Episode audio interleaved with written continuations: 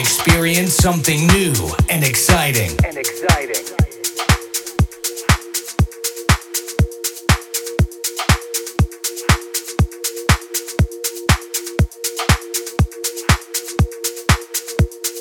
To keep up with the present and the future.